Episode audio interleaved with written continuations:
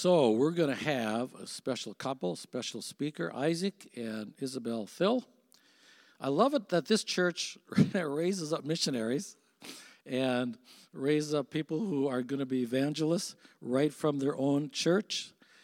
Isaac and Isabel are full time YWAM missionaries, and uh, since 2021, I believe. He's currently a missionary with YWAM in Montana. In was it Lakeside, Montana? Yep. Lakeside, Montana. Give your boy a good welcome here. Amen. Wow, this is this is uh, I don't know if every time I come and come back here and I'm given the privilege and the honor to speak, it feels like a like a full circle moment. Uh, he said um, he mentioned how we are full time missionaries, but I started uh, pretty much here. When I was 11, I came here to Calvary, back when it was Calvary Temple uh, over on Kearney Ave, started then, and here we are now. Now I'm the one that I watched every Sunday on the, on the stage. So it just, it feels like this crazy, surreal, full circle moment. So I am so deeply honored, uh, and, and, I consider it a very great privilege to uh, be given the opportunity to share with you. And I, I really wanted, I don't know, I wanted to start off a little bit differently than I had planned. We have a video that, uh, that I want to show, but I wanted to start off.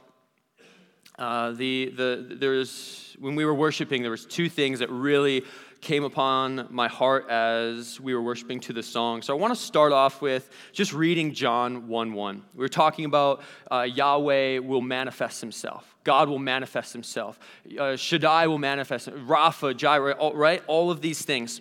And it says in John 1 1, In the beginning was the Word, and the Word was with God, and the Word was God. He was in the beginning with God. All things were made through him, and without him was not anything made that was made. In him was life, and the life was the light of men. The light shines in the darkness, and the darkness has not overcome it. It goes on in verse 14, and the word became flesh and dwelt among us. And we have seen his glory. Glory is the only Son from the Father, full of grace and truth. And what I really felt uh, to, I just on my heart as we were as we were worshiping, is the word became flesh and dwelt among us. The word, like we're, we're going, we're, I'm going to share with you about the significance, spoiler alert, the significance and the importance of being in your word. But we have also been given the word. We've been given the, we've been given the Bible, but the word, Jesus, who was given to us, he came and dwelt among us. The God that wanted to dwell with his people in the Old Testament so much so that he gave them he gave them instructions in how to build a tabernacle how to build a temple so that he can dwell with them and they can dwell with him that same god came and dwelt among us oh i i just i, I love and i think that i don't know. I feel like i could almost just go off on that for the remainder of the time. He became flesh and dwelt among us. And the second thing i really felt was when we said i believe in the resurrection. I think that that line, I think that song is so, so, so good because I think it's so good to remind ourselves of what it is that we believe in. And the resurrection is actually the hope in which we are saved. In Romans chapter 8, 23 and 24, it talks about all creation is groaning with us until the redemption of the sons of God, the redemption of our bodies. This is the hope in which we are saved. Christ's return and our the redemption of our bodies is the hope in which we are saved. And in 1 Corinthians 15, it's one of my favorite passages, if not my favorite passage of the New Testament. It talks it says this in verse 50.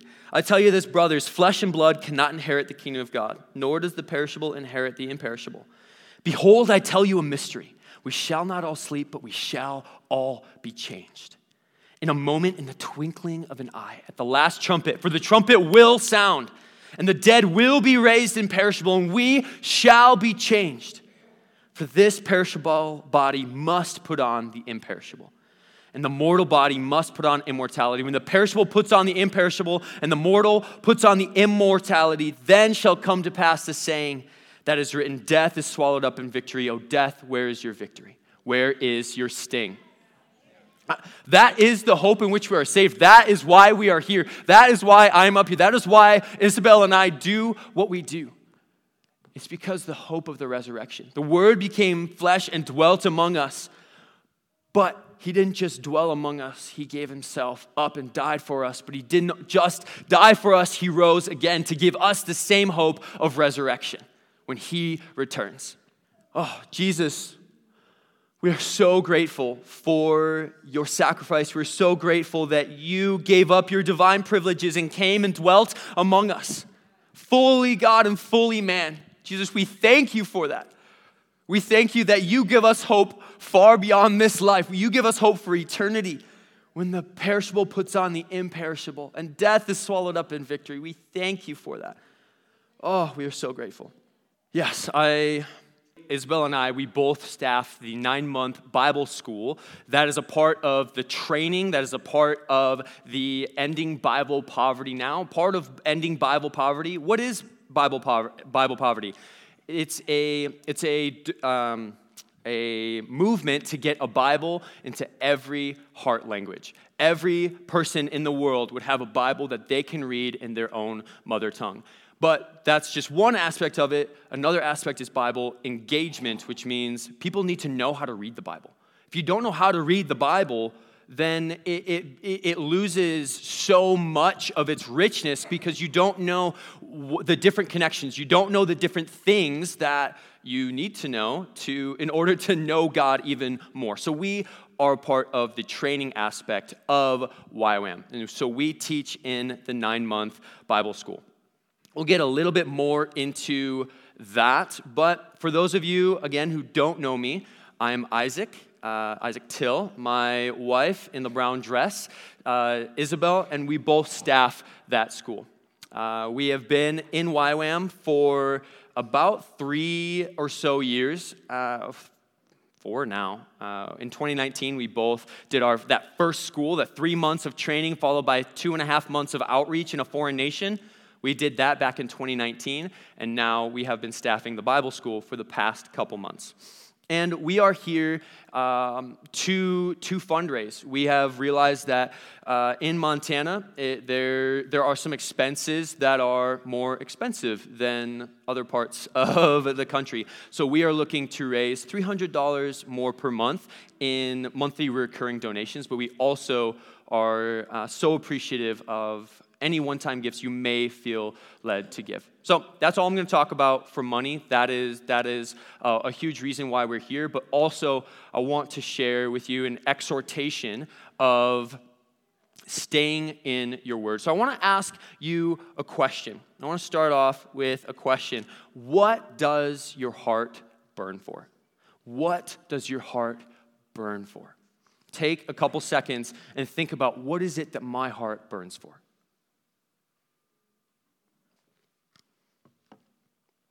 I think a lot of times we can, we can, we can think about it and say, oh, my, I, I come alive when I go and, and I'm hunting. I come alive when I'm just sitting in creation, sitting in my blind, or if you like to push, uh, pushing deer. I, I, I come alive when I'm in the woods by myself or with my son or whatever. I come alive. Or others might say, I come alive when I'm out on the boat and we're wakeboarding. Or we're out tubing, we're, we're uh, sitting in the floaty, uh, uh, the lazy river of Tundra Lodge. That's where I come alive. Just water, relaxation, and good company. I think those are all, I think those are all good things. But I think there's also an alternate, uh, opposing reality that the, that the culture is trying to put on us. The culture is trying to tell us to, to be passionate and to burn for, no, you are you, you only need to care about you, you do you, all, all this self focusedness. You need to be so passionate and fired up about you do you and being your own person. I think the Bible actually has a lot to say about that, that you are not actually your own person, you've been bought with a price. But that's a, that's a whole separate you know, sermon. But I think the culture can, can have a lot of, you need to burn for this, you need to burn for this, you need to go after this and this and this, and it's ever shifting, ever changing. And I think that actually the Bible has an alternate, an alternate topic or thing that it would call us to burn for. Because what our hearts burn for, what we love, is what we will become like. what we love directly correlates to who we are. There's a great book called You Are What You Love. So, the things that you take on, the things that you spend your time in, those are the things that will actually come out of you. What you take on will be what comes out. So, what you burn for directly correlates to who you are. So, we're going to be spending uh, today, this morning, late morning, in Luke chapter 24. I'm going to treat this a little bit like I would in SBS. That's the nine month Bible school that we do, the School of Biblical Studies, because YWAM loves acronyms. I'm going to, I'm going to teach a little bit like I would in the classroom setting. We always start off in the SBS, we always start off with giving background to the book so that you have a little bit of context of how, to, how do you approach what's going on in this specific chapter? How do you approach what's going on in this specific book? So, we're in the book of Luke written by Dr. Luke. You can find that in Colossians 4. It says that Luke, the good physician, so he, he's a Gentile doctor. What's, oh, Gentile, what is that? It's anybody that's not Jewish. So I'm going to take a guess that at least 95% of us fall within that category of non Jewish lineage and heritage. So, Gentiles, written to people who weren't part of the Old Testament Israelite people, written to Gentiles, written by a Gentile. Uh, specifically, Luke and Acts are part of a two volume book written to Theophilus. There's a lot of speculation about who Theophilus is, but the general uh, consensus is Theophilus is a high ranking Roman official. Roman would be Gentile, which is interesting because it's not just written to Theophilus, it's written to Gentiles as a whole, but not just any specific Gentile in Theophilus, a high ranking Roman official. Which becomes quite interesting when you see that Luke actually really emphasizes the outcasts, the downtrodden, the people in society that would be considered less than. He really emphasizes their stories. You'll find in Luke chapter 8, at the beginning of it, it's titled The Women Who Accompanied Jesus. And yeah, the other gospels will talk about Mary, the mother of Jesus, Mary Magdalene, that, that kind of thing. But Luke really emphasizes there's a lot of women. There's a lot of women that, that follow Jesus. There's a lot of the stories are about women. A lot of the stories are about how you treat outcasts. A lot of the, a lot of the stories are about the, the lame, the blind, the lepers, all of those things. So it, it really emphasizes the outcast to a high ranking Roman official who at that time would have been the top of the top and Luke writes it to him, emphasizing the bottom of the bottom. Perhaps there's some sort of Luke is trying to show actually, we, we're all in need of grace. We're all in need of this Jesus that came and died and rose again. But that's kind of like the, the very general background. Typically, we'll go you know, 30 minutes into specific backgrounds. But Luke 24, last chapter of Luke, the, the heading in the Bible is the resurrection. So if there's the resurrection, be, right before this would have come what? The death, the betrayal, the, the sorrow, the crucifixion, all of those emotions, all of those things. And it's building up to chapter 24 when Jesus raises, rises from the dead. The resurrection. And this is where we're at in chapter 24. So in the first in the first paragraph, one through uh, verses one through twelve, uh, it says on the first day of the week, they went to the tomb and they found the stone rolled away. They did not find Jesus in there. They found angels. They were kind of freaked out. They went to the disciples and said, Hey, he's not there. And it says Peter went and he marveled. But it doesn't say that he believed. So, we're going to kind of trace that theme a little bit as the time goes on. So, but the big thing I think that eh, to emphasize is in chapter 24, it mentions Mary Magdalene, Joanna, Mary the mother of James, and the other women with them. So again, it's this emphasis on women. Why? Why do you keep emphasizing women? Hmm, those are good questions to ask. And the point of why I even say that, of the, the emphasizing women, the emphasizing the outcasts and the downtrodden, is because I want, uh, what I want to encourage you, what I want you to come away with from this morning is a curiosity for the Word of God. You can ask questions of why does he mention a bunch of women when the other gospel accounts don't? Why does he do that? I would, uh, my greatest desire is that you would have uh, a desire to, and, to be curious about the text after this morning. We'll see if I accomplish that goal or not. But in any case, we're going to move on. Uh, we're in verse 13 now. That very day, two of them were going on the road to Emmaus. A lot of you may have heard of this story, the road to Emmaus. what I think is very, what I think is very interesting is Jesus comes alongside and he pretends like he has no idea what's going on. He just acts like a like a casual dude. And you know, I, I, think I think there's a there's an interesting aspect to this of why. Why did Jesus come alongside them and pretend like he had no idea what had happened? Why did he come alongside and just just walk with them instead of revealing himself like, "Hello, here I am, I'm resurrected." Why did he do that?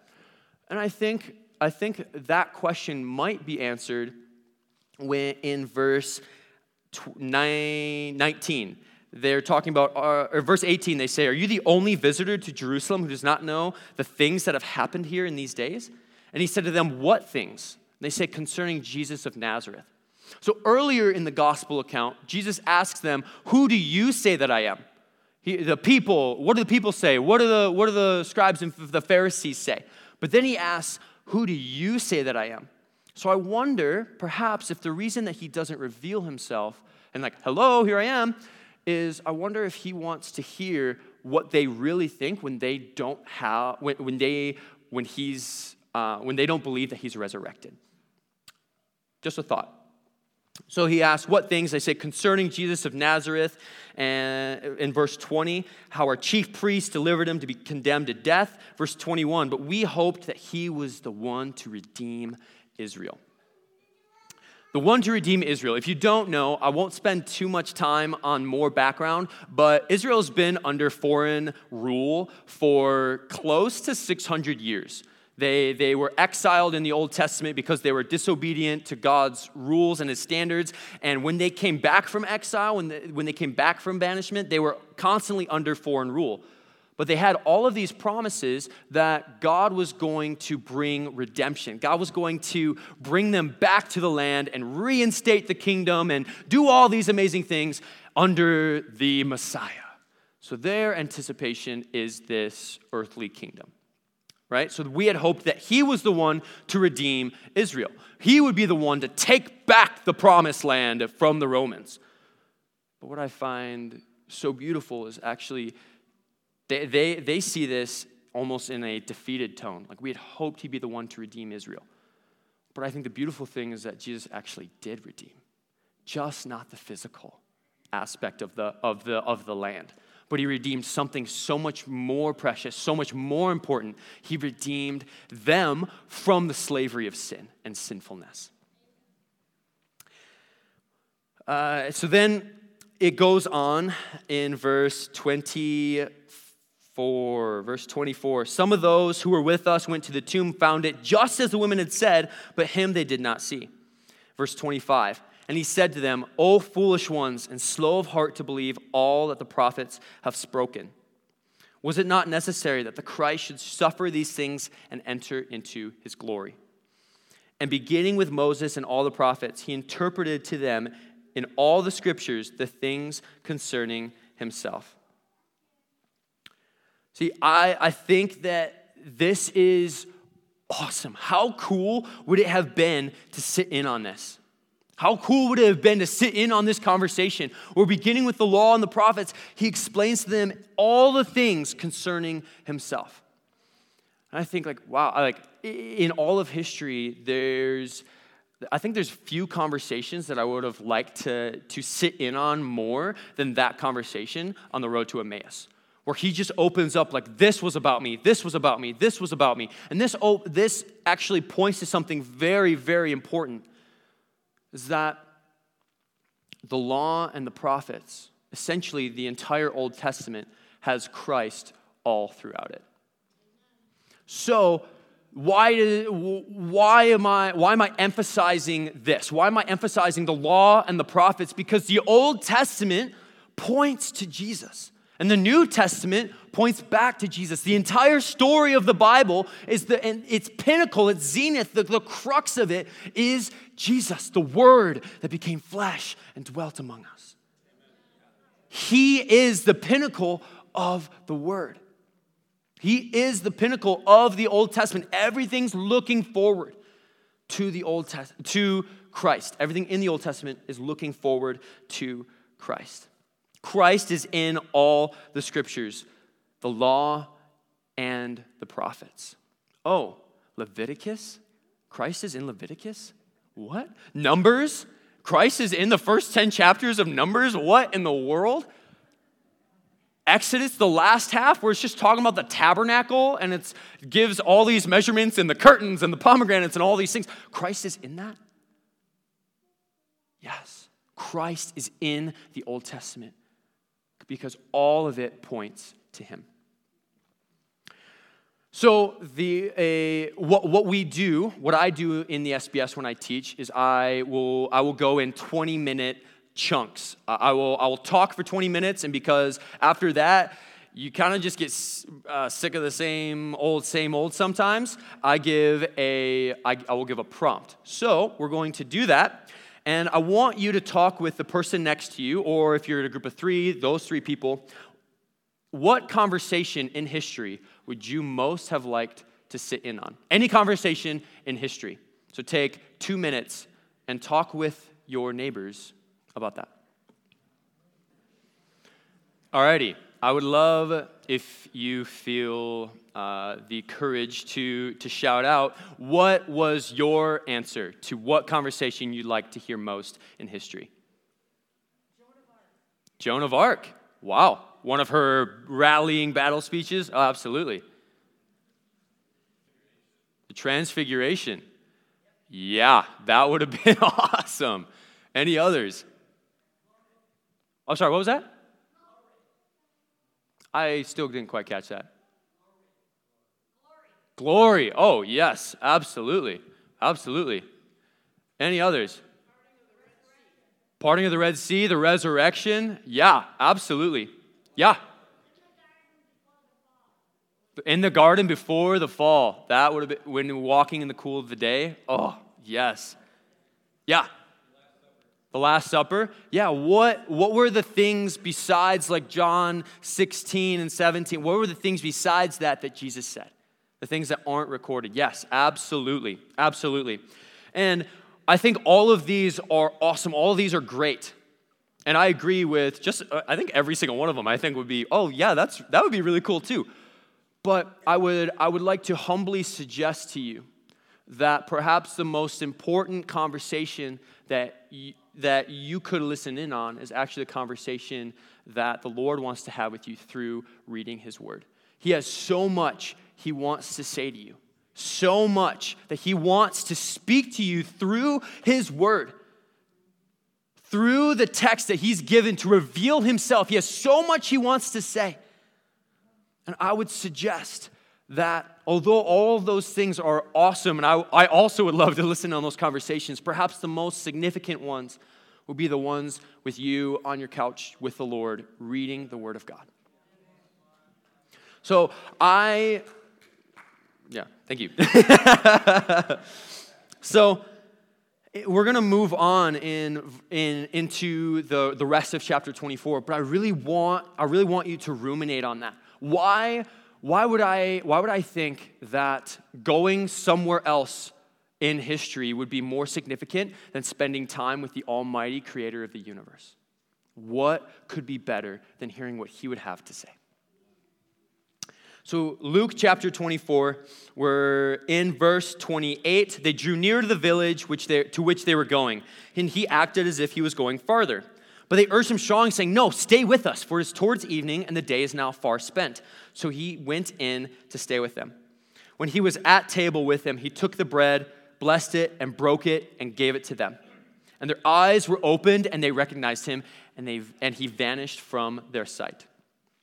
So, a question that I had when I read this was why was he revealed in the breaking of the bread?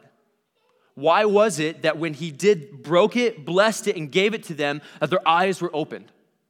Why was that? I'm not actually going to give my thoughts because I, I don't I don't I think so oftentimes when it comes to Bible study we can just take someone else's thoughts and say yes that's what that's what I think without actually going after it ourselves. So I would encourage you to think why was Jesus revealed in the breaking of the bread? Maybe a helpful thing to look at is where else did he break bread? Where else did he break bread and bless it? When's the last time he did that? Things like that to spark your curiosity. Ask questions about what, what does the Bible mean? In verse 32, it says, And they said to each other, Did not our hearts burn within us while he talked to us on the road, while he opened to us the scriptures? We're going to come back to this. But I think, it, I, I think it's so, so, I wish there was a better word than cool, but I think it's so cool how they said, Did not our hearts burn? Like, although our, although our minds and our brains did not comprehend that it was Christ walking with us, revealing himself in these scriptures, our hearts burned. Like we, we knew, but we didn't know. Their hearts knew when their brains hadn't fully realized it. And then in verse 42, it says, They gave him a piece of broiled fish, and he took it and ate before them. Because they're like, Whoa, who is this? He's like, Oh, calm down, it's me. Check out the holes. I'm right here. Do you have anything to eat? And they gave him a piece of broiled fish. And he ate it. He took it and ate it before them. Again, why? Why does he ask for something to eat? Why do they give him a broiled fish? And why does he take it and eat it before? Like, why is that included in the story? I feel like it could have just been like, he appeared and they said, oh, he said, hey, and they, they, they all had hugs. But it says, he, it, it talks about this fish. So in, in these couple verses that we've looked at, it talks about bread and fish. Why? Why would it be talking about bread and fish in his appearance after his resurrection to the disciples? Maybe where else in Luke have we seen bread and fish. Those are the types of things that, that I want to encourage you to ask, to, to, to think about. Where else have I seen this? Have I seen this before? And then lastly, in verses 44 through 48, it says, Then he said, These are the words that I spoke to you while I was still with you, that everything about me, written in the law of Moses, the prophets, and the Psalms, must be fulfilled. Okay, so there's stuff about Jesus in the Psalms. Very interesting. Must be fulfilled. Then he opened their minds to understand the scriptures and said to them, Thus it is written that the Christ should suffer and on the third day rise from the dead, and that repentance for the, and for the forgiveness of sins should be proclaimed in his name to all nations, beginning in Jerusalem. You are witnesses of these things. Again, Christ is all throughout the scriptures. The entire Old Testament points to him but they also have a duty and a response to it. It's awesome that Christ is in the scriptures and that everything points to him, and all of those things are awesome and they're so cool. But they and we have a response to it. That we would go and proclaim, like the video that I showed said, that we would go into all the world, into all nations, proclaiming the forgiveness of sins. And it says it started in Jerusalem. Remember that redemption of Israel idea that, that, that we were going to look at? He actually redeems Jerusalem. Jerusalem was the place where he suffered and died and was all rejected. But here it says, no, this is the place where the kingdom is going to start. It's going to start here and go out, and it's going to become known as the place where the kingdom of God began. That is Jerusalem. That's what he will do. He actually doesn't redeem physical Israel, but he will redeem the world from their sin and their sinfulness. But I want to hone in on three verses verses 27, verses 32, and 44. Beginning with Moses and all the prophets, he interpreted to them in all the scriptures the things concerning himself. Did not our hearts burn within us while he talked to us on the road, while he opened to us the scriptures? These are my words that I spoke to you while I was still with you, that everything written about me in the law of Moses and the prophets and the Psalms must be fulfilled. Christ is in the scriptures, ready and waiting to be found.